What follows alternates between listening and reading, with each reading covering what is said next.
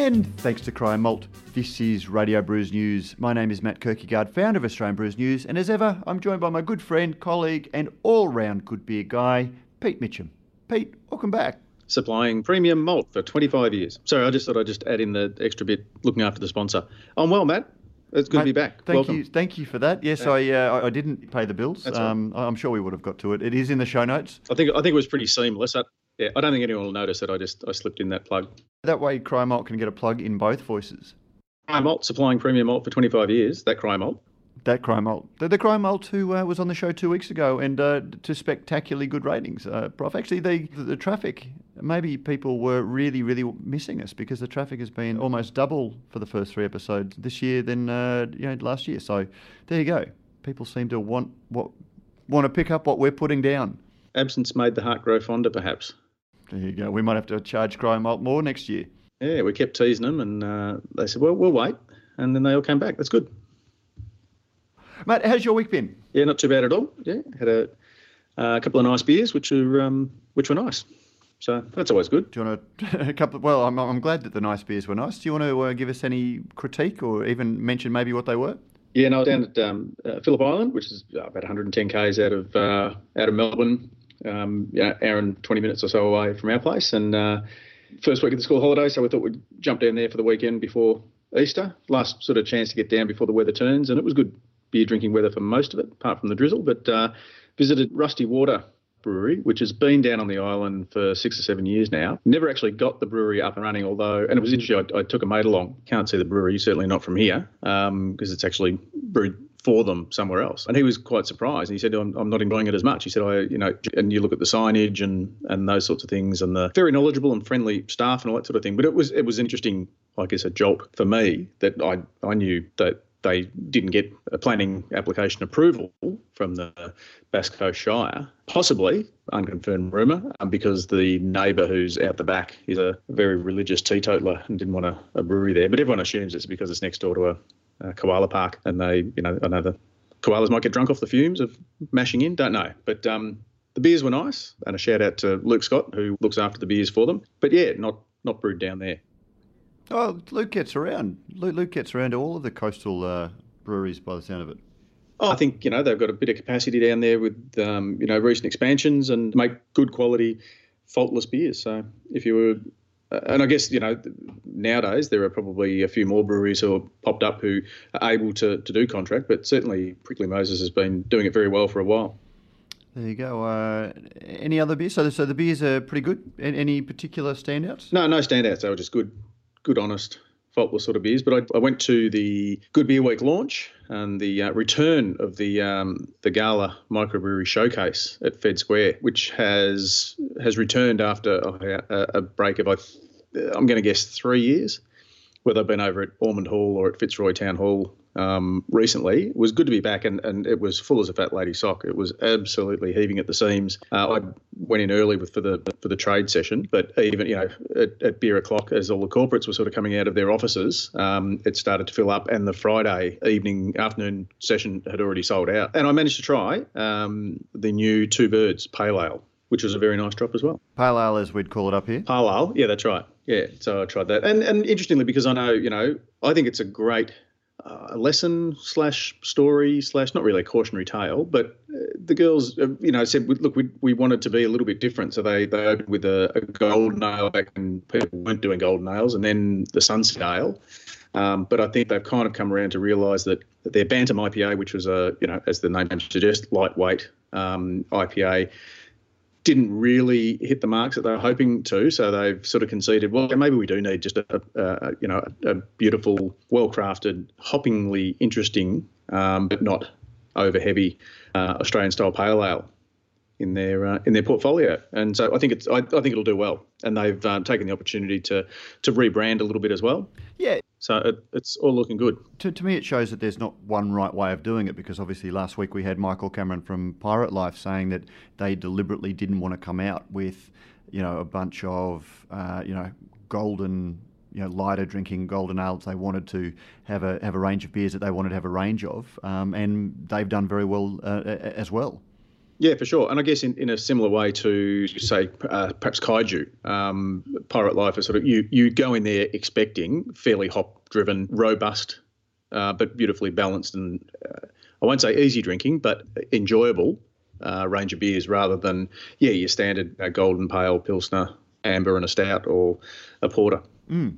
But um, so, at the same time, they're using those beers, as Michael said in the in, in the podcast, going out to regional Australia, they're not just staying in the um, inner city craft beer bubble. They are going out and taking those to you know the untapped markets because they see that's a, a great way to to grow their business, um, but also grow the market. Um, and yeah. that's a place that a lot of brewers tend to avoid. You know, once once there is an established market, you, you see everyone piling into them. But uh, they're doing it with big beers. Um, and Two Birds just make exquisite beers uh, in, in, in, all the categories. But there's more than one way to swing a cat, as they say.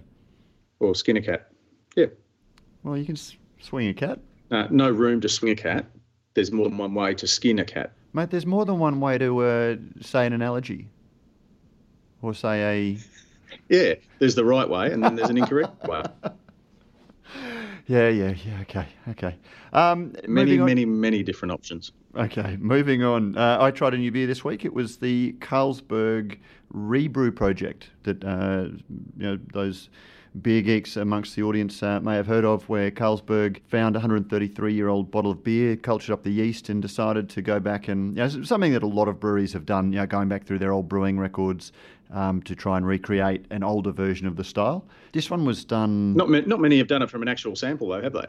No, no, that, that's very it's true. It's been more, uh, you know, on paper and, and converting it into water, malt, hops, and yeast. But this is actually water, malt, hops, and yeast, and presumably not too much bubble uh, after 133 uh, years. Oh well, it was there, was carbonation in the uh, bottle. It was corked and capped. It was a, you know, wasn't it didn't exactly the, the cork didn't exactly uh, pop out. It was a very dark beer, so it's certainly not what you would expect a modern Carlsberg uh, beer to be. And unfortunately, as I think we discussed in the episodes, uh, one of the earlier episodes this year, 12 months ago, they did the brew and they invited journalists seemingly from every continent except Australia. Um, that could sound like sour grapes because it is, um, but none from Australia. So uh, we, we weren't part of part of it. We didn't get it when it was launched. Apparently, it was sent over, but they've only just released it um, for some reason, and it was past the use by date, um, just a couple of days past the use by date. So the beer had started to get a bit of oxidation to it. Whatever hop character may have been there 12 months ago really wasn't there, but it was still a, a really interesting beer. It was uh, sort of very bold malt characters for a lager, but uh, yeah, so again, so it's hard to know what it would have been like fresh, but the, the process was certainly given the tick of approval by a lot of the guys who were there, and uh, obviously, whenever it comes to historical brewing, we tip our hats to Martin Cornell from Zythophile, um, and he had some very interesting things to say about the beer because he was invited to it. We might even uh, link to him in the show notes. And uh, Pete Brown also had some interesting stuff to say about it. So we might link to them in the show notes because they were there. But it was quite interesting. I did try another beer this week, Prof, but that was brewed by our guest this week. Uh, who's Simon Pesch from Hong Kong Beer Co. But we might get to him uh, in a minute. Um, in other news this week, Prof, Brewdog. Brewdog has been a regular feature so far this year for various things, and uh, now we understand why they were protecting their intellectual property. Yeah, I, I, had a feeling you might be fizzing at the bung to uh, to get onto this story, because it's, it's fair to say that you've been a, a staunch critic of, of, I guess, not necessarily Brewdog's attitude, but uh, the um, hype over substance um, nature of their operation, as you see it. Is that fair to say? I'd, well, no, I think there's a lot of substance to their beers, but I think that yeah, I mean, hyper- they are the epitome of hyperbole. You know, their, their whole business is about being for punks, and you know, considering they basically ripped off on their first beer the scree from Stone, you sort of wonder just how you know, out there they really are when they actually not only had to you know, knock off the beer but also the copywriting on the bottle. You know, I've just sort of found that what they, they are hype um, driven, and it's it's much more the hype speaking than the beer. Yeah, one man's rip-off is another man's homage, though, isn't it? Well, uh, yeah, a, a homage generally means you add something, not just take it and run with it. That's called theft. Uh, okay, yeah, but the, it was that, it was that attitude, and you know, Stone don't have a copyright on on attitude to sort of you know suggest that look, just be prepared is a warning on the label. You know, it's not thin fizzy lager. Yeah, no, look, and I know that there are a whole range of differing views uh, about Brewdog, um, but in this case, it's a genuine news story because TSG Consumer Partners have acquired approximately 23% of Brewdog in a 213 million pound or 352 US dollar transaction that will see $100 million to fund its continued global expansion, with the balance of proceeds providing for early shareholder liquidity. The transaction values Brewdog at approximately £1 billion, and the $352 million private equity investment will fund apparently an Australian brewery for the company. So there is a local angle to that. Well, it's only fair. I mean, half their people who have brewed for Brewdog are, uh, are over here. Exactly. So they're going to now so be competing. It should be fairly easy to find people who know the kit the aforesaid pirate life. But uh, the reason, quite apart from the fact that we've seen a big investment in Brewdog and Brewdog are always uh, newsworthy. Again, one of the themes that we've touched on in the podcast so far this year is when we had the Chuck Hahn episode where I raised, well, look, yeah, I mean, you can get upset about the big brewers, but we are going to see a lot of private equity coming into the market and buying breweries. And what's the difference between a private equity firm that can drop $352 million investment to take Brewdog truly global and a multinational brewery just because their other interests aren't necessarily in beer. And it'd be worth getting the guys from the CBIA on, maybe Chris uh, McNamara, who's a regular shout out to you, Chris, to have a bit of a chat about it. Because I know that there is a line of thinking that the difference isn't the size of the organisation, it's the control they exhibit in the market. But to me, whether you've got four massive brewers trying to screw small independent brewers or two massive brewers trying to screw small independent brewers. Um, and I use that very, very loosely, that idea of screwing small independent brewers. It, it doesn't seem to be too much of, of, a deal. I think that, you know, if we just sort of say there is this thing that's been called craft beer and you stake out your own patch within that, whether you're a big brewer or a small brewer, and you do that honestly, that's just as good for beer as taking this little walled garden of we're small independent brewers when you're really actually a $352 million private equity fund. Yeah. Yeah, I think there's a bit to it. I mean, it, it's less. Oh, there's a lot to it. Less there's than twenty five percent. So it is go well. You know, is it? Does that factor into it? Um, is it the other interests that the um, that TSG has? Um, and obviously, everybody's brought up the the PBR um, element. Well, well, it. everyone except everyone except BrewDog brought up the PBR, and and, and, and that is the epitome of Brewdog's approach. You know, when they announced that they'd been bought out, they talked about, uh, and, and I, am quoting from Martin Cornell, um, who really should be our co-host this uh, this episode. But Martin Cornell uh, made the point it was a little uh, naughty of Brewdog to describe TSG as one of the world's leading growth funds with successful investments in global brands like Pop Chips and Vitamin Water, without adding that it is also a substantial minority holding in Pabst, purveyor of just the sort of industrial brews that Watt and Dickie swore they would never sell out to. I'm sure that Alastair Hook and the guys at Meantime, whose beers Brewdog withdrew from its bars after the Greenwich brewer was bought by SAB Miller, are smiling sardonically. And that, in one paragraph, is the nutshell of uh, Brewdog. You know, having sworn that they would never sell out to the big brewers, quite happy to take money from an equally large company that is investing in those self same big brewers that they swore that they would never sell out to. Yeah, we should just point out and clarify that it's they bought 23%. They haven't bought out Brewdog. Oh no, they, they haven't. No, no, they haven't brought out. Yeah. but yeah. you know, they, they, they still, 100, 100 million euros. That's um, it's no small coin, is it? That's I was quite surprised at at, um, at the value that that put on you know 100% of, of BrewDog around the you know the billion mark. Well, given that Brew is apparently valued at 100, Brew, that's Australian Brew, as in uh, yeah, crappy, crappy Australian lager that has never sold more than 700,000 uh, litres is valued at 100 million Australian. I'd, I'd, be a little bit disappointed and offended if I was Brewdog and didn't get at least uh, 15 times that.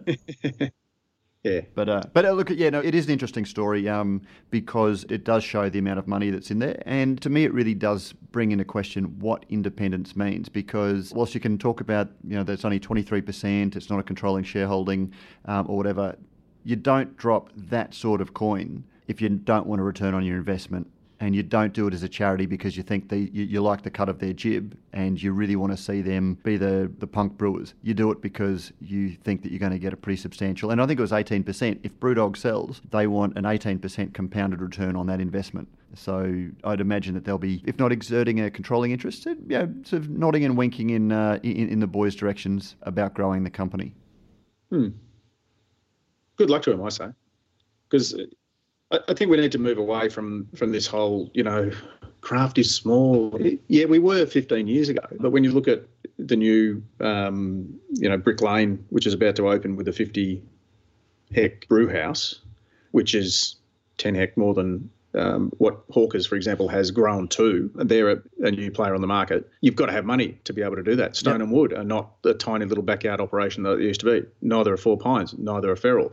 And in fact, now a lot of the other ones that I guess even last week we can considered small um, are needing to find um, some equity, some uh, dollars from somewhere to keep growing so that they can stay um, on track. Oh, mate, I, and, and, I agree with you wholeheartedly. And, and uh, my point about Brewdog isn't that they're grown.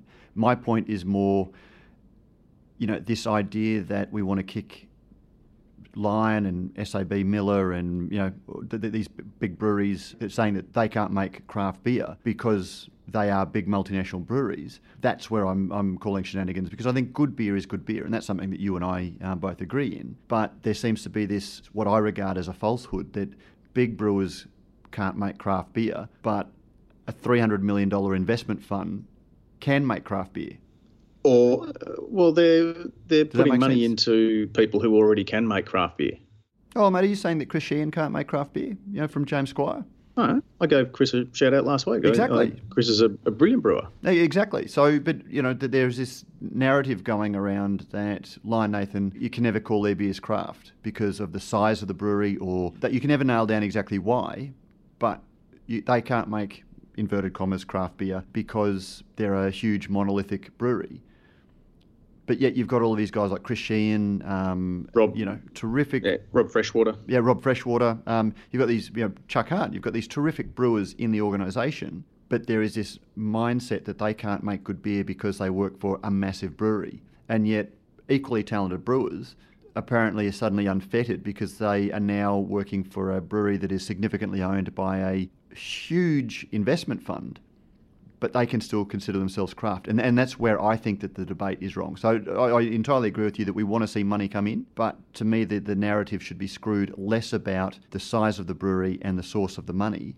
but the quality about the beer and the honesty in who the ownership is. Um, and you know, Lion, I think it's much easier for the consumer to decide that well, Lion is a big brewery, and they can't hide behind that. When breweries that have you know 20 or 30 professional investors who all want a return on their investment are able to claim to be this small little, essentially a small little mum and pup operation because they can wear this cloak of craft beer because they're not a big brewer, irrespective of who actually owns the um, the brewery. Yep, yep. But I, I reckon we got that one on the ground uh, and time to put a fork in it. Done. Or am I mixing metaphors again? Uh, just just breaking up there, man. Let's move on. okay. Uh, speaking of, uh, don't don't say let's not flog a speaking... dead horse by flogging a dead horse to show how to flog a dead horse, whilst warning against no, flogging dead it's horses. It's one of those YouTube instructional. Okay, uh, Hawke's beer. Did you uh, catch it last week? We we put a beer out. Yeah. we flagged it last week. Just I tell you what, the bloke can still talk, can't he? Somebody needs to have a bit of a word to both the uh, the PR people and and Hawkey on how to do a ninety second video. Just pull the damn beer. I'm, I'm sitting there. I was Grandpa Simpsoning. Eat, eat the damn orange. Um, just pull the beer. We just want to see you pour the beer, and everyone. And then we, everyone was waiting to see if he was going to scull it.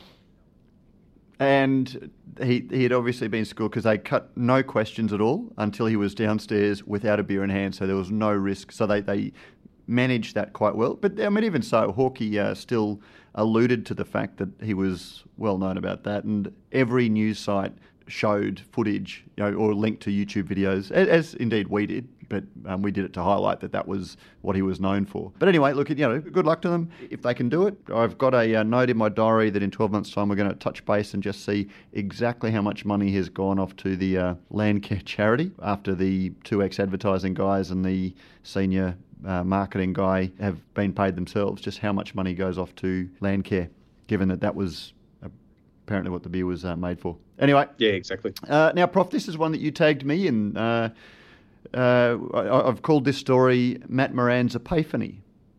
Do you see what I did there? Yeah, I like what you did there. You, you like what I did yeah. there? Uh, yeah. Auto autocorrect didn't like it. I'm going, no, no, that's I, I get what it means. Yeah. It's all right. We'll allow that. Uh, and, and, for listeners, you you may have seen on your social media channel that James Boag's has you know great brewery owned by a large uh, multinational brewer, has brought out a campaign trying to make beer more beer friendly. And if you'd like some thoughts about that, um, we will link or more food notes. friendly even. More. So what did I say? More beer friendly. Okay. Yeah, ahead of myself. beer beer is generally beer friendly, Yeah. but this one, yeah, they're trying to make it food, food friendly. white tablecloth friendly. Um, yes, and uh, I. I draw your attention to Girl Plus Beer, um, uh, West Australian uh, writer. Um, Thea Boynton. She's got some very Thea, good friend thoughts. of the friend of the program. friend of the program. She made a had a really good article that we'll link to. But the reason that Prof tagged me on it is that one of the stories I dine out on is about seven years ago. I was interviewing Matt Moran uh, for an article about his food influences. And uh, you know, seven years ago, if you cast your mind back, such on-trend foods were hamon and Vietnamese street food or Asian street food and uh, sourdough bread. And I was speaking to Matt Moran, and uh, he listed those three things as being his food influences. If he'd been doing those things for years before they were on trend. And I made the comment because I had my interest in beer. I said, "So, do you do anything? You've got some beers in your fridge. You've got some good beers there. Do you do anything beer and food?" And uh, having talked about his sourdough bread culture or starter, um, he pretty much waved off and said, "Oh, my no beer." I've got no real interest in that. And to me, that epitomised the cult of celebrity chef. You know, he was willing to name check everything um, that was on trend, but very dismissive of beer, even though beer is essentially sourdough bread or can be as complex as sourdough bread. So I've dined out on that story, and uh, I've, I've said to Prof, uh, Prof, and I'm sure you'll uh, concur that over the years, as I said, wait till craft beer is finally a thing, and uh, we will see Matt Moran leaping all over it like a fat kid on a Mars bar. Do you recall me saying that over the years, Prof? I, I do very much.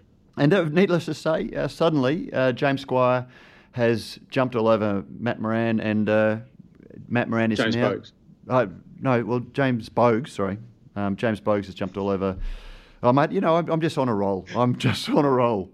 Yeah, everyone knows what I mean. Um, and uh, yeah, and Matt Moran is all over it. And suddenly, beer is the next culinary thing. Um, and I'm sure if you asked him, he would tell you now that he has always been all over craft beer. But, uh, Prof, I've been trying to find that. I've actually been, I recorded the interview and I've been trying to find it amongst all of my old uh, audio recordings, but I haven't yet. So I'm going to have to uh, keep scouring it. But, uh, Prof, you know, what, what are your thoughts?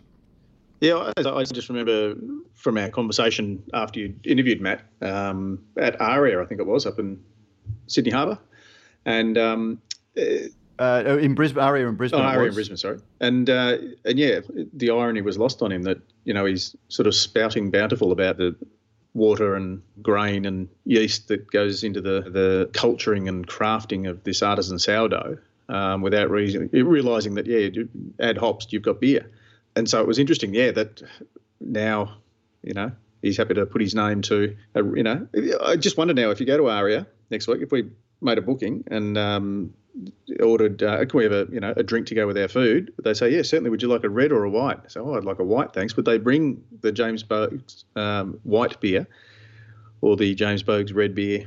Or would they assume wine still? Well, I mean, that's the other thing. It's just so simplistic the way that they've done it. You know, they it, it's just well, you use red beer for red meat and white beer for fish, um, without actually talking about flavours or anything like that. Well, we've also we've also killed off over the last twenty years. We've killed off the notion of red wine with red meat and, and white wine with fish. We've actually realised that that is the Yeah. problem with what they've done. They've got somebody that has no interest or sympathy in beer, aka Matt Moran. And look, Matt is a fantastic chef, and you know th- this isn't a rant about Matt, but you know it, it really was one of those things that how celebrity chefs become celebrity chefs and stay, you know. Reinventing themselves, but it was just a case that he had had no interest and no sympathy in beer seven years ago. And I've called this an epiphany because I don't think he's actually had an epiphany. He's been offered a shitload of money to come up with this thing so James Boag's can lend you know a celebrity chef's star power to their beer and give it some credibility. But in doing so, he's he hasn't showed any sympathy for the liquid. He's just tried to transfer, as you say, Prof, uh, dated notions of wine onto beer. And beer and wine are fundamentally different things. Their flavour profiles are different. Um, and you can't do the same thing with beer as you did with wine. So it's, it's a really dated, and it just shows the problem with trying to, you know, get the billboard version of craft beer. You get the celebrity chef. You have a big marketing campaign, and you actually don't do much to elevate beer. And one of the comments that was on Facebook, Doug Donelan from uh, New Zealand Hops uh, made the comment: "Isn't you know anything that promotes beer good for beer?" And on, on one hand, absolutely, it does. But on the other hand, you'd like to think there was a little bit of substance to it. Yeah, I, I, look, the thing I took out of it was I think it says more about James Boag, the brand, than it did about Matt Moran or, or beer and food. Because I, I, kind of have got the feeling over the last five or six years, certainly that Lion, uh, I don't know whether James Boag is the kind of the redheaded stepchild, and they're kind of well, he's kind of in the family, but we don't really want to have to take him to all the functions. They're not quite sure where to go with it, so are they trying to kind of reinvent him? They've bought him a new suit to wheel him out at family functions. I just don't know. I think it just seems to be a, a troublesome prospect for for Lion. Uh, I think it's kind of you know too small to be craft, and it's too. But it's you make a really good point there, Prof. And I, it's something that I'd not considered. But I don't know. The mainstream premium market is dead these days. The Heinekens and the Becks and the Peronis are what were once the James Boag's premium lager. You know, you get them for forty dollars a carton, and we, we, saw Cascade essentially, you know, killed off because mm. CUB kept messing around uh, and when we were speaking to Banners last year, he made this point. You know, they kept messing around with it, messing around with it until it didn't stand for anything. And uh, yeah, it, maybe it is an interesting um, play for, for Lion to try and gradually skew it into their craft brand and acknowledging that you know mainstream premium is a is a dead category. Yeah, yeah. It's just mm. we haven't really sort of apart from you know there was a, a blip eighteen months, two years ago maybe when uh, Wizard Smith uh, ale, which is a cracking drop um, a lovely beer. Yeah, was was you know touted as oh we're going to release it on the mainland and that sort of thing. And I, I haven't seen it around, um, but then it, it, may be in, in places that I don't generally look, or certainly in a different section. I, I sort of haven't seen it. Um, but yeah, speaking to one of the brew team leaders a few years back after a couple of uh, refreshing ales, um, kind of said, oh, it's, it's just troublesome because we don't actually we can't actually sell enough volume um, to prime the pump for the filter. So they've got to kind of push whatever's next behind it through to, you know, just to fill fill the pump enough to, yeah. to, to, prime it to get the filter to work. So it's one of those things where you've either got to say it's too small, we've got to drop it because of our, our size, or we've got to scale it up and and therefore probably dumb it down so that we can scale it up um, to make it more palatable for more people. That, in, in a nutshell, is go, going back to our very first point about BrewDog. I mean, that, that's where big brewers can't play in, in, in the margins, particularly with a brand like James Boag's, because when Tap King was being brewed, that was the one beer that they brewed in Tasmania and then brought up to Sydney to package because the whole mystique about James Boag's is it's from the pristine waters pristine of uh, waters Tasmania. Of, and you yeah. know, like if even a small-ish brand like that can't find a market and they can't play in that niche without brewing it in one of their small on mainland breweries, um, that's where craft brewers are always going to have that uh, you know, ability to, to get started, so long as the big brewers keep integrity around what their promise is. Um, but anyway, yeah, no, look, it's a really interesting conundrum for them to have because uh, you know they're left having to have a, a large screen play or you know a large you know play in uh, in the, the, beer industry of white for white uh, meat, red for red meat, and that's about as uh, crafty or as um, nuanced as we get. Yeah, I'm still also yet to uh, find anywhere um, in their online presence of what the what the beer actually is. Like what's what's red and white about them? Is it a is one a wit or a wheat beer or a, a blanc? I don't know. Um, is the red an amber or is it a um, well, I think that's a clue Celtic that red ale. Actually, or, I don't know. I, I, think that's a clue that they're not is it, actually. Is it just food colouring? Well, possibly, but they are targeting right outside of people who aren't into styles that you know beer is beer and that there are a lot of those. I mean, there's still a big part of the population doesn't know anything about styles. So maybe it, it is it's something as simple as you know color coding, you know, blue for boys, pink for girls, sort of thing. You know, um, so you don't grab the wrong one um, without actually. Did you just assume beer's gender? No, no, no, no, no. But just you know, as simple as that. So God, don't don't start writing in about. I wasn't being sexist. I was just the first you know duality of colours I could think of. Um, anyway. Anyway, go on. Yeah, uh, yeah. I, I, don't know where I was going, Prof. Uh, but you know, We're going they, to our guest, I think. They weren't educating. They just want to make it as simple as you know, painting with numbers. You know, number one is red. Number two is uh, white. Anyway. our guest. Yes, Prof. Uh, during the week, this is an interesting one, and it might surprise some of our listeners that this was our guest for this week. But during the week, I got a media release from Cathay Pacific, or the uh, multinational PR firm that represents Cathay Pacific, talking about Betsy, their new beer, scientifically designed to be consumed at 35,000 feet. Now, my first thought is to scoff at that because it didn't actually talk about any of the science behind that they were claiming. The uh, first paragraph, as you'll hear, talked about you know, everybody knows that our taste buds change at 35,000 feet without giving any background for that. And so I you know, fired back a slightly cheeky response to the public relations people, so saying, well, don't send me a media release saying, you know, beer tastes different at 35,000 feet and offer to send me a bottle of the beer without offering a plane ticket so I can actually taste it at 35,000 feet. Unfortunately, uh, the ticket didn't come but the bottle of beer did. And uh, given that it's brewed by a small brewery in Hong Kong, we've never really talked about the Asian craft beer market. I thought, well, we can have a bit of a chat about it, find out a little bit more about some of these questions and more, but also um, find out a little bit about the Hong Kong craft beer market, which has gone from two breweries to 20 in the last couple of years. So it was a good a chance as any to catch up with Simon Pesch from the Hong Kong Beer Company, Prof. Have you been to Hong Kong, Prof? Did you pass through Hong Kong on any of your international travels? No. No. Okay. So. Anyway, no, nor have I, but uh, and I'm not likely to be travelling Cathay Pacific at any time soon. I did get to try the beer, but I might talk a little bit about the beer. Um, we'll let Simon tell us all about it, and I'll uh, give you my thoughts at the end of the interview. So, without any further ado, here's Simon Pesch from the Hong Kong Beer Company. Simon, welcome to Radio Brews News. As with all of our guests, and particularly the ones that aren't really uh, household names in Australia, uh, I thought I'd start by asking uh, who is Simon Pesch? Thank you, Matt. Uh, my name is Simon Pesch. I'm in Hong Kong. I'm the brewmaster for the Hong Kong Beer Company. And uh, we started brewing here about four years ago. Uh, and the company has been in operation since 1985. Uh, but really, we took a we took the initiative to start brewing internationally known craft beer styles in Hong Kong uh, starting in about 2014. Uh, I come from the United States. Uh, I've been brewing craft beer in the state of California for about 20 years. I worked for a large um, regional craft brewery for a number of years, and uh, we won many Great American Beer Festival awards and uh, had great distribution throughout the states. And so as um, as that market became more and more more popular, I kind of looked elsewhere and moved to moved to Asia, moved to Hong Kong to accept the position to start up the new company, the Hong Kong Beer Company, and make beer here in Asia.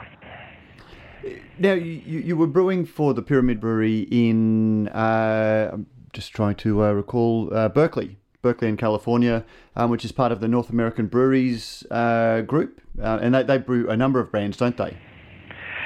Yeah, North American Breweries is uh, a large company that uh, owns a number of breweries, three three major breweries in the United States, uh, but they have a number of brands. They do some contract brewing, but the Pyramid brand is one of them. Uh, Magic Hat is another brewery, uh, which is a regionally popular brand in the uh, Northeast United States. Uh, but North American Breweries is one of the biggest um, uh, brewers and craft brewers in the United States. I just thought I'd uh, mention that because it's one of the things that we're starting to see in Australia where we're quite a few years behind in terms of some of the growth of the craft breweries, and we haven't yet seen that sort of consolidation take place. But there's a lot of uh, talk around at the moment that we might start to see brewing groups uh, such as North American breweries uh, form. And, and, you've been brewing for a long time, so you, have uh, seen the real explosive growth of craft beer in North America. I absolutely have. Um, you know, I started as West Coast brewer. Uh, there used to be a distinction between brewing in California versus brewing in the Pacific Northwest, which was different than brewing on the East Coast. And and now all the regions in between have filled up with regional brewers. So there are over 4,000 breweries operating in the United States right now. Uh, when I first started brewing uh, with Pyramid in 1997, I think there were less than five or six hundred, um, and we we were a sizable brewery, and uh, we made a lot of beer, and, and we produced and shipped to about 40 states in the in the union. So the market has expanded in the United States, and a lot of the bigger breweries have um, expanded by acquisition. Um, some, you know, for good, bad, or indifferent, uh, some of the brands have been um, have been purchased or acquired by other other breweries, and that's how a lot of growth in the United States has been measured. And, and what was it like to go from the very you know, well developed craft brewing community of North America to uh, Hong Kong, which isn't probably regarded um, as one of the, the, the craft beer hotspots uh, globally? well, it, it, was a change. It was a change for me uh, to move uh, from North America to Asia. It was the first time I've lived abroad. Um, I'm much more used to it now. Uh, but well, you know, one thing I noticed early on was that the support industries are not as prevalent in Asia as they are in this part of Asia as they are in North America. What I mean is, uh, I don't have malt suppliers and hop suppliers just you know a day or two away uh, from from my brewery. So my lead times are longer. Um, you know, I, my relationships are are across bigger distances. Warehouses are in different places, so our logistics change a little bit. Uh, that was one major change. And what I really noticed uh, early on, uh, when we first started brewing, we were the only, we were the second brewery in Hong Kong operating in 2014. There were there were only two, and the other brewery started four months before we did. Uh, and what I noticed was um,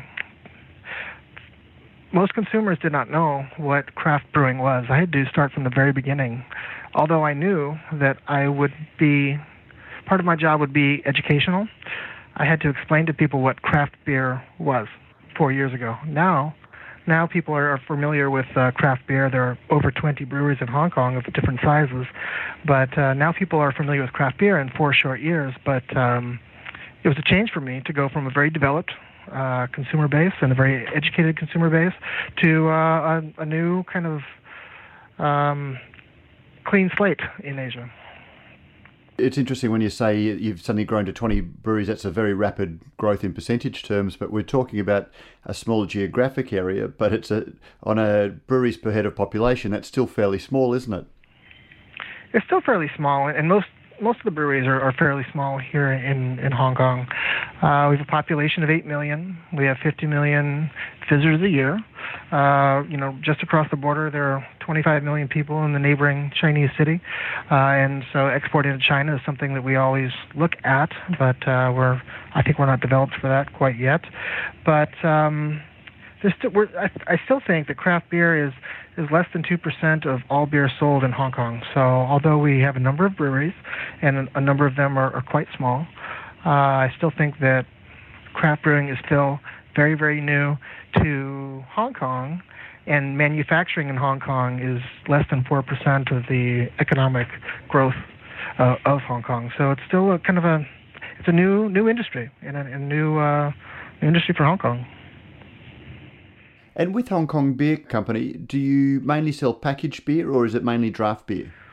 Well, about 70% of our production is in bottles. Uh, we produce both bottles and draft. Uh, we have a line of um, six year round beers. Uh, and again, 70% of our production is in bottles. So we service a lot of uh, food and beverage restaurants. Um, in Hong Kong, we serve a lot of the uh, modern Chinese cuisine restaurants uh, with our year-round brands, uh, and also a lot of the uh, supermarkets and grocery stores in Hong Kong by way of producing bottles. whereas we, we, you know, the 30% of the taps that we have in town, we supply a number of the uh, better ale houses in Hong Kong, which are all very new. Uh, they I, I, would say, most of the uh, better beer houses in Hong Kong or ale houses have just been established in the last three or four years. So, because the industry is new, uh, I think there are very few. Um, outlets for draft beer, for craft draft beer. Um, so we're fortunate to be able to bottle, and so 70% of our production goes into bottled bottle production. And, and what sort of scale do you brew at uh, at Hong Kong Beer Company? Sure. Uh, we produced over 4,000 hectoliters of beer last year, uh, and although we are not quite at capacity, uh, I think we'll be closer to our capacity of over 6,000 hectoliters uh, this year in 2017 uh, although that's not a lot of volume for a brewery, uh, we're still one of the biggest breweries in Hong Kong, and, and we're producing uh, more beer than most of the breweries in Hong Kong. So we're doing it by producing a lot of bottles, uh, a lot of case, a lot of cases, and um, some kegs. Um, but we're really not even. We haven't even started really um, exporting into into other markets. So most of our sales are in Hong Kong, and most of our sales are in bottles, and we're, uh, you know, after four years of production, we're we're closer and closer reaching our capacity. We brew at about uh, 25 hectoliters per per batch. So a batch for us is 250 cases, and we brew four or five times a week. And uh, so, so for us, that's a lot of volume. And I think for most breweries in Hong Kong, they'd like to see that kind of volume. You know, I think that's uh, a good model for, for most of the up and coming breweries. Uh, so we're not quite at capacity, but we're just over 4,000 hectoliters a year right now. In Hong Kong, something of a of a melting pot. There's a lot of expats uh, who who work there. Who do you find your prime market is? Is it perhaps Americans who are working there and Brits who are working there and Australians who are working there who come from craft beer cultures or you know, communities who've got craft beer cultures, or are, are you developing new markets over there? You know, I like to say that there are three palates in Hong Kong. There is definitely the expat palate. You know, we have European North American expats here, including myself. Uh, and then we have the the younger generation of folks that have studied abroad or worked abroad and have seen the beer culture in other parts of the world, and they they are receptive to what we're doing. They're receptive to um, new styles of beer, more hops, more alcohol, something different than the norm. And then finally, I think the third palate is just the the domestic palate, which is the local palate that uh, kind of grew up on their commercial industrial lagers, and and, and that's what uh, that's what they're used to. So for us, the expat uh, palate is um, something that we're, we're geared to um, to brew for, uh, and I also think that. Um, those who have studied abroad, those who have come back to Hong Kong or have you know, Canadian-born or American-born uh, that are now living in Hong Kong are also receptive to what we're brewing. And so for us, I think that what's going to kind of make us a local brewery o- over the long term is to kind of convince the uh, the the uh, local market that you know being a local brewery and, and, and making you know, a craft product is something special and uh, something that's different than um, some, something different than, than having a product imported from another country, which is um, I think what Hong Kong has been used to for quite a while. So uh, for us, it's you know part of an educational process to um, make something local, make something different and distinctive, uh, and then appeal to kind of the, the broad broad ranges. I've heard that there's an Asian palate when it comes to wine, that, that Asian drinkers tend to look for certain flavour characteristics to go with food based on d- different regions. Is there such a thing as an Asian beer palate, or is, is it those you know, crisp, refreshing lager style beers that uh, uh, tend to get exported? Well, it depends. I, I would I would not want to generalize, but I do know that you know, initially when we started brewing and, and styles were new to the, the, local palate, I would I would get the comment that our beer was particularly bitter, uh, and that was not favored. That was not something that you know, people expected in a beer. Um, and we, my other really funny story is that I've had plenty of people tell me that they don't like dark beer. We make a stout. We make an oatmeal stout, and I've had plenty of people, particularly women, tell me that they don't like dark beer. And I would say, well, do you like coffee? And they said, yes, we like coffee. Oh, do you like chocolate? Yes, I like chocolate. Would you like to try this beer? It tastes like coffee and chocolate. Well, no, I don't like dark beer. After two or three sips, they will come back and ask for more. so, so a lot of a lot of the times, people don't. What I've noticed is that in Hong Kong, people have a, a, a, certain perception of what a dark beer will be, of what a bitter beer will be. So without even trying, they sort of have a perception of, of what that beer will taste like to them, and they are have already decided that they, they do not favor that uh, style of beer. So for me, you know, it's been kind of a, um, I don't know. Uh, to to to to a degree, I feel like I'm kind of convincing people that you know the beer that we're making is good. Uh, just because it's bitter doesn't mean that it's you know off-putting, and just because it's dark doesn't mean it's strong and, and, and alcoholic. And, and you can try different beers, and if you try them, you'll probably like them, but you have to try them first. So, so there's a there's a little bit of coercion. I think that I have to I have to perform once in a while, but um, in general, uh, I would also say kind of a, a, broad range, but I would say that unfiltered beer goes over very well here in Hong Kong. So unfiltered wheat beer has been popular for us as well.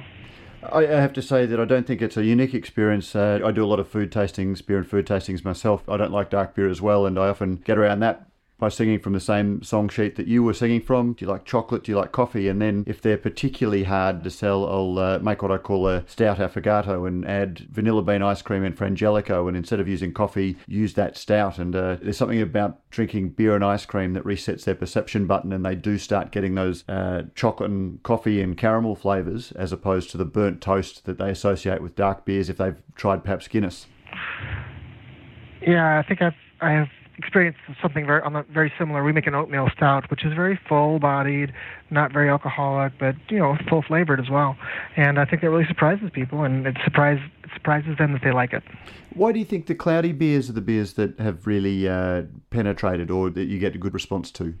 Well, you know, I think to a degree that other brands have set the tone that the unfiltered beer, be it a wheat beer or something else, the unfiltered beer is something out of the norm, still very approachable, but also more of a gourmet product. And that's interesting to me. It's not something I expected when I started making beer here, but it's something that I've heard from other people that kind of give me, you know, advice. But I've also seen folks in in town enjoying the big glass of unfiltered beer because it's some it's it's not a commercial lager, but it is something approachable, but also um, somewhat gourmet. Now, now you're purely uh, production brewery. You don't have your own uh, brew pub. You don't have your own cellar door outlet. That is correct. Uh, we are a food factory. We're a brewery, uh, strictly strictly production brewing, and we do not have a retail outlet. Now, the reason that we uh, wanted to chat, uh, and that's all been a great sideline, uh, I've been fascinated to hear about the craft beer market in Hong Kong, but you've recently been approached by Cathay Pacific to develop a beer for consuming in flight. We have. We are in production, uh, and we have worked closely with Cathay Pacific over the last couple of months to produce a beer which was designed to be served and enjoyed at 35,000 feet, essentially to be consumed at altitude. Now, the media release uh, that always, as a journalist, uh, piques my interest. It started with the sentence It's no secret that cabin pressure and altitude affects passengers' senses, dulling taste buds by up to 30%. But I suspect for a lot of people, that actually would be a secret and they'd be a little bit surprised to hear that. Did you look into the science behind taste at altitude before you developed the beer? Well, I learned a lot from the Cathay Pacific Group, and I worked closely with the with the uh, catering services early on in the development uh, when I did mm-hmm. research. Mm-hmm. And what they were telling me was that you know they they work diligently to improve their services and the business and first classes in particular, and all all classes uh, overall. But when they choose products, they initially taste especially with beverages, they'll taste wines, for example, uh, at sea level and choose wines they think will match a menu that will be you know presentable at altitude, and then they go to the next phase. They go to the next um, part of the, the the vetting process and will taste beer or wine at altitude, and then determine that it's not what they wanted. It's not what they expected. What what tasted like the uh, the the appropriate wine at sea level did not have the same effect, did not taste as good, wasn't accepted at altitude. So I learned a lot from that. And um, part of our process in making this beer was for me literally to make a trial brew and travel you know, at altitude, above 35,000 feet, and taste uh, some of our trial brews at altitude, so I would have the same experience, uh, and I did. And um, so we talked about it quite a bit, and uh, it, it wasn't until I physically had the experience of of uh, tasting a beer that I was familiar with at altitude that I really had the full effect of the differences uh, that the conditions of uh, a pressurized cabin at altitude have on the palate. And, and can you talk a little bit about what how that translates in terms of beer? What what happens physically, but then what does that lead to in, in our perception of taste for the beer? Well, one one factor, and I think we all know this uh, when, when we fly, is that the air is not only pressurized, but it's also much drier. Uh, it's, not a humid environment at all. It's a drier environment, and so that has an effect on on your palate. It really does. Um, the classic example is um, tomato tomato juice, and I know that people that don't drink tomato juice will drink this salty, fruity beverage at altitude because it actually has some flavor at altitude, and it's uh, maybe your body's craving, craving minerals. Um, but for me, tasting beer that I make in in Hong Kong at sea level tastes different at altitude, and tastes different. I think because my palate is dry, because the air is, in the cabin is pressurized. Uh, so what, for me, what is not perceived as bitter at sea level is perceived as bitter at altitude, and what is perceived as sweet to a degree is perceived as dry at altitude. So that was a kind of a revelation to me. So it was interesting to, to kind of reverse engineer my own uh, taste perception, my own you know sense of taste, um, backwards to kind of make something that would taste, you know, uh, how we wanted it to taste when it was at altitude. And and so tell tell us about the style of beer you've brewed. We made a wheat beer. Uh, we made a wheat beer for Cathay Pacific, and it's called Betsy. Betsy is the name of the beer, named after the first aircraft that Cathay Pacific ever flew. So this is kind of an homage to the history of Cathay Pacific, and we brewed an unfiltered wheat beer to christen the new route from Hong Kong to Gatwick, England. Uh, so the the idea was to use components uh, outside of normal kind of brewing recipes uh, that were specific to Hong Kong, uh, and also specific to uh, the UK, uh, so that uh, we could have a tie-in with local ingredients on each end of the route, but also make a beer that was you know approachable and, and, and enjoyable at altitude. So we decided to make an unfiltered wheat beer. Uh, and I think that was really interesting. And I think that by doing so, uh, we produced a beer with a lot of texture and flavors from yeast, which is present in an unfiltered beer, which supported some of the other ingredients, which were Fuggle hops from the UK uh, and honey that we brewed with and fermented in Hong Kong. Uh, and the other Hong Kong ingredient was uh, longanberry, which is a seasonal subtropical, subtropical fruit, which is commonly used here in Hong Kong. And the the beer that you've come up with, the uh, cloudy wheat beer, what were the properties of that, or what properties did you add to it to get around those issues that you talked about about taste at thirty five thousand feet? Well, I, we we did a couple of things. Um, I do think producing a wheat beer that was unfiltered did lend texture to the recipe, which is part of your sensory experience at any altitude, at sea level or at altitude. So I think I think that was a good choice. Uh, in addition, I believe that Betsy beer can be perceived as sweet here at uh, sea level, but at altitude it is not. It's actually perceived as quite dry, and and I think that's a very interesting um, aspect of, of the beer. So to make a beer that's sweeter than I would normally make at sea level, uh, to be enjoyed at altitude was interesting. I really focused on texture as well, and so what we did is we we carbonated carbonated the beer uh, a little little more than we normally would. So we increased our CO2 content by about 10%, so that there was just that extra texture on the tongue to help stimulate uh, your sensory perception of the beer at, at altitude, just like uh, sparkling water or just like champagne. That's interesting because there's an Australian brewery that's been working with an aerospace firm to develop a beer that they call the space beer, figuring that once these uh, tourist services are going to start going to space, they're going to need a beer to, to, to go into space. And they've had to very much lower the, the carbonation because once you get to zero gravity, the carbonation actually forces it, the, the beer back up. Um, so the added pressure forces itself out of the person. But at 35,000 feet, that adds texture and flavour? I think it definitely does. And um, and I think that just opens up your sensory receptors, you know, to all the other subtle components uh, Longanberry and honey and, and Fuggle hops and, and the texture and flavor of yeast and, and wheat in the unfiltered beer. Um, so I think we just kind of set set all the all the layers in play to enjoy a very approachable, drinkable beer at, at altitude. We weren't trying to make a beer that was overly alcoholic. We weren't trying to make a beer that was overly bitter. It's not not kind of a hophead beer. Uh, it was something to be, you know, enjoyed uh, and and have kind of something for everyone uh, without being a commercial commercial beer.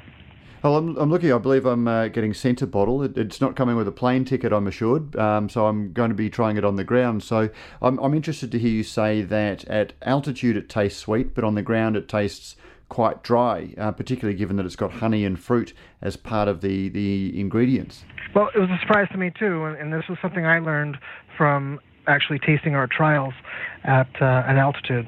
So I had not done as much research as the um, catering department at uh, Pacific, so it wasn't until I really experienced the uh, effects of a dull sensory perception and, and really analyzed, you know, for myself what the differences were that I really understood that uh, we had to engineer something that would be uh, that would fit the bill, honestly. So it was it was a learning experience for me. And is this going to become a permanent addition on Cathay Pacific, or is it a, a limited time only? Well, I mean, I think Cathay can speak to that. What I do know is that the initial launch for the Betsy beer is a two-month period, uh, the month of uh, April, May, March, April, I don't know. Uh, it's a two month launch, and I do know that the beer is available in the first and business class lounges in the UK, uh, in flight to the UK from Hong Kong, uh, and they are opening up the Betsy beer to the routes to Australia right now and uh, they're talking about opening up Betsy Beer to the routes and the lounges in North America as well. And we'll see where it goes. I mean, the, the first batch of, of Betsy that we've done has, has gone well, and we've, we've made about 80% more than we expected to make because the launch has gone so well. Um, they've they've ordered more, uh, so we're happy with that. And um, over the course of the last few months, uh, it's really been received well. it's really been received well. We have done a, a, a public launch here in Hong Kong with uh, the tasting panel that helped us um, build the recipe, uh, and all of the uh, Cathay executives and, and, priority members were really receptive to uh, to the, the final product, to the Betsy beer that we made. We did the same thing in London. We did the same thing in London three weeks ago, uh, and the beer has been exceptionally well received uh, by everyone, so that's fantastic. And we just served a lot of Betsy beer at the Hong Kong Sevens tournament.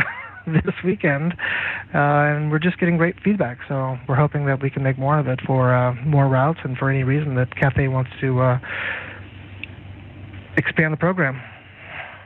It, it, says a lot about the growth of the craft beer market and the position that craft beer currently occupies. That it seems to be the go-to for cruise liners, uh, airlines, restaurants are coming out with their own beer. That you know, after a long time of being seen as nothing more than liquid refreshment, we're starting to see it almost become a, uh, you know, dare I say, gimmick that can be that it that it's so popular these days and it's so on trend that we are seeing uh, businesses that have traditionally not worried too much about beer uh, getting involved in it.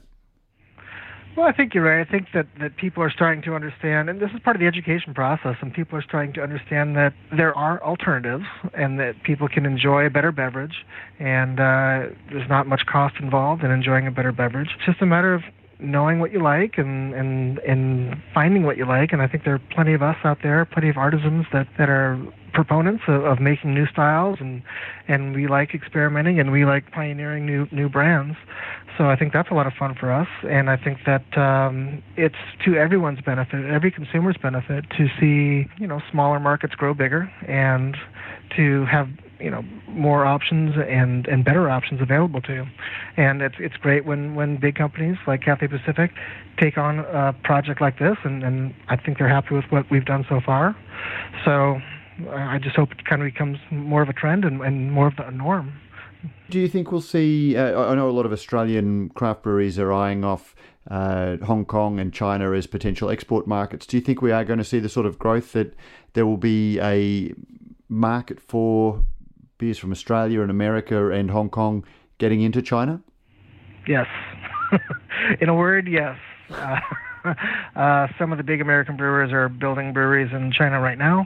Um, there's been some acquisitions from large breweries that have acquired uh, major shares of brewery chains in China.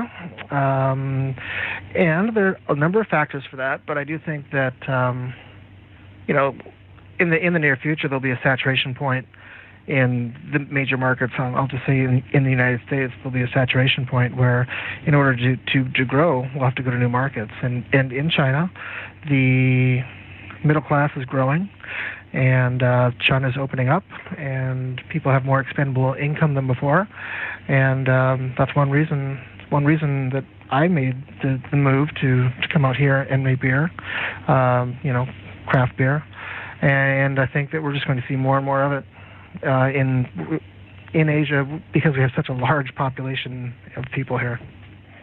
And, and do you think that middle class will embrace the flavors of craft beer, or do you think they'll uh, keep the same flavors and turn to premium versions of those styles? There will always be a market for the commercial lagers, always, uh, and um, and they're big breweries, and, and, and the big breweries can make beer at a certain price point. You know, once a once a so, there are some price points that craft breweries can't beat, and so the volume game uh, for a lot of breweries. Uh, but I do think that over time, and it might take a generation, consumers in Asia will adapt and will prefer um, stronger beer, more stronger meaning more more alcoholic, uh, hoppier beer, and more flavorful beer. And I think that's I think we're we're just on the precipice of that. There are a lot of a lot of breweries in, in Asia doing that right now. Terrific. Well, Simon, thank you very much for joining us on Radio Brews News. All the best with the, the, the beer to be consumed at 35,000 feet. And if you do need more testers, uh, I am more than happy to uh, throw my tongue on the line to, uh, to trip over to London to give it a crack. Very good. Well, then I'll see you in flight. Terrific. Thanks very much, Simon. Thank you.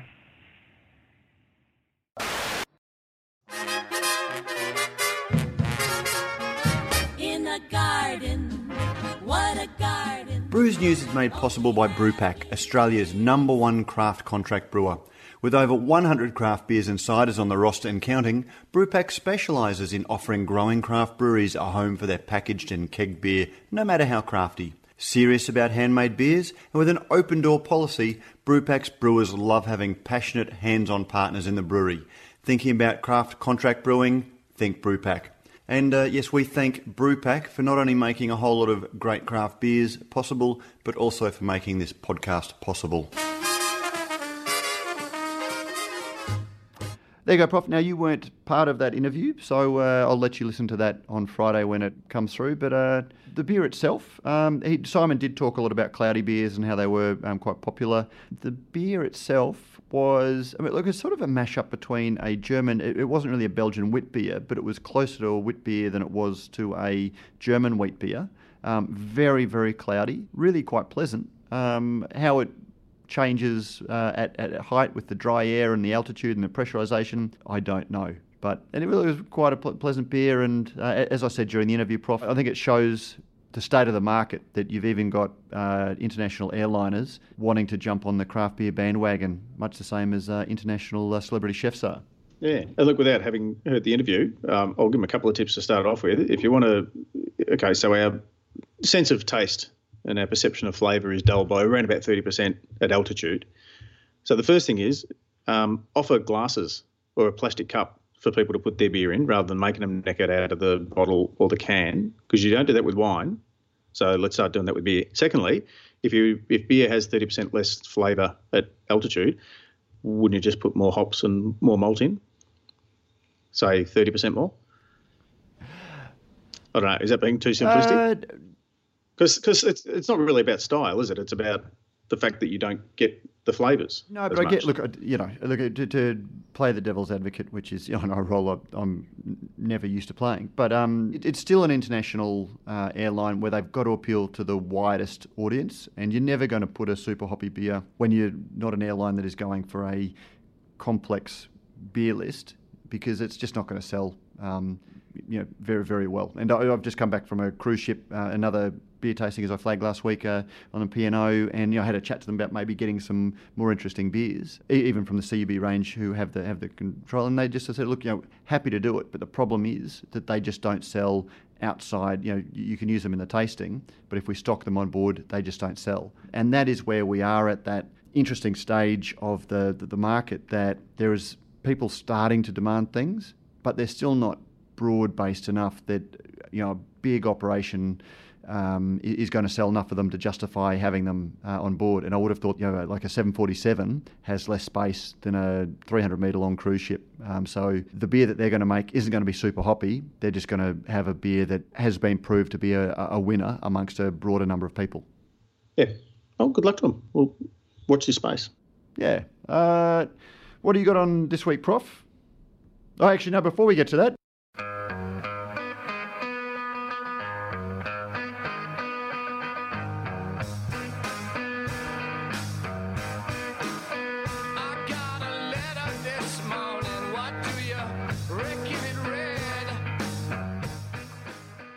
Sorry, Prof. Before we get to the very end of the show, we actually have a letter this week. Oh, cards and or letters. We've got a letter. Cards and or letters. Uh, love, lovely uh, email dropped in to the mailbox this week.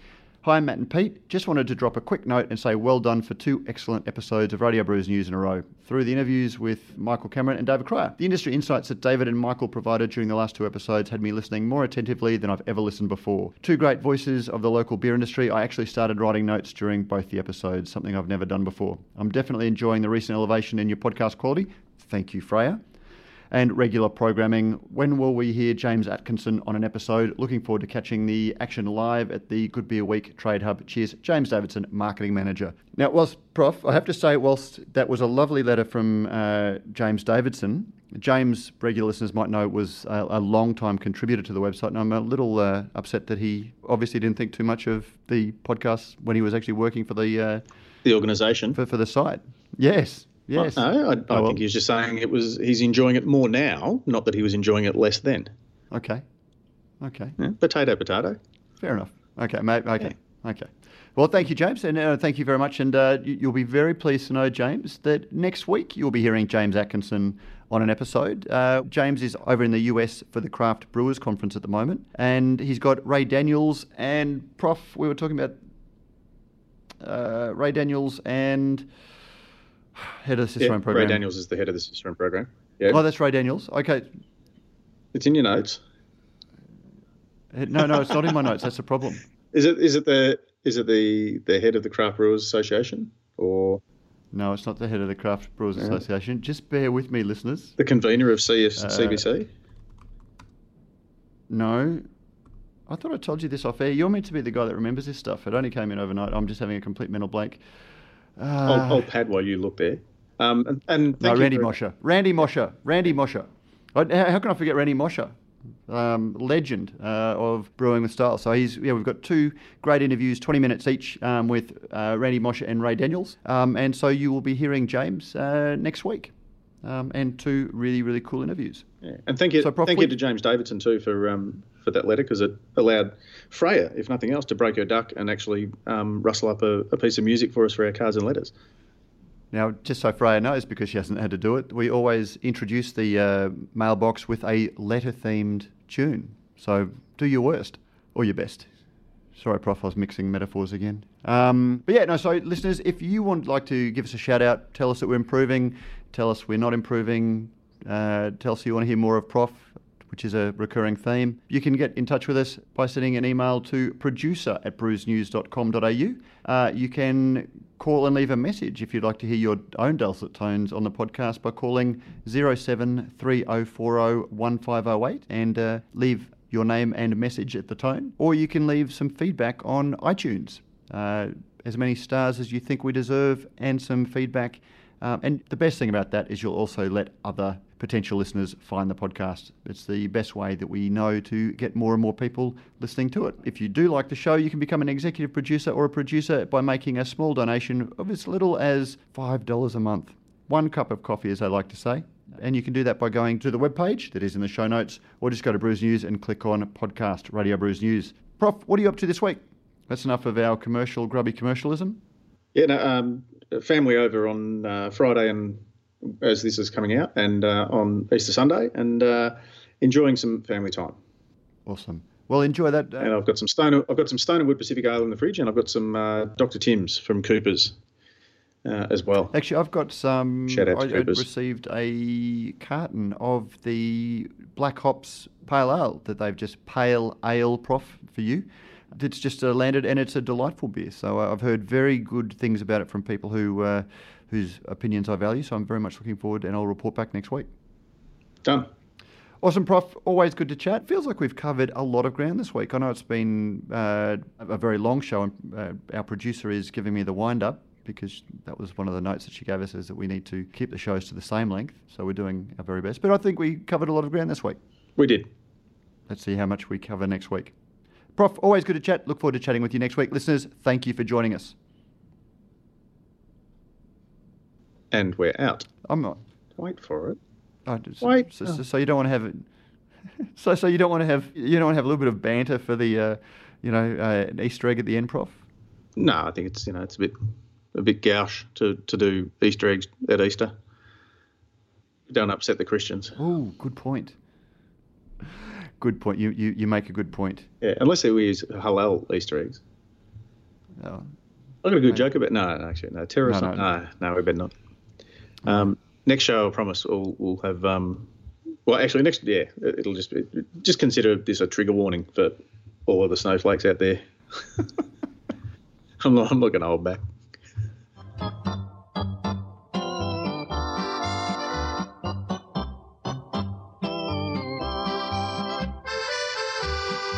And now we're out.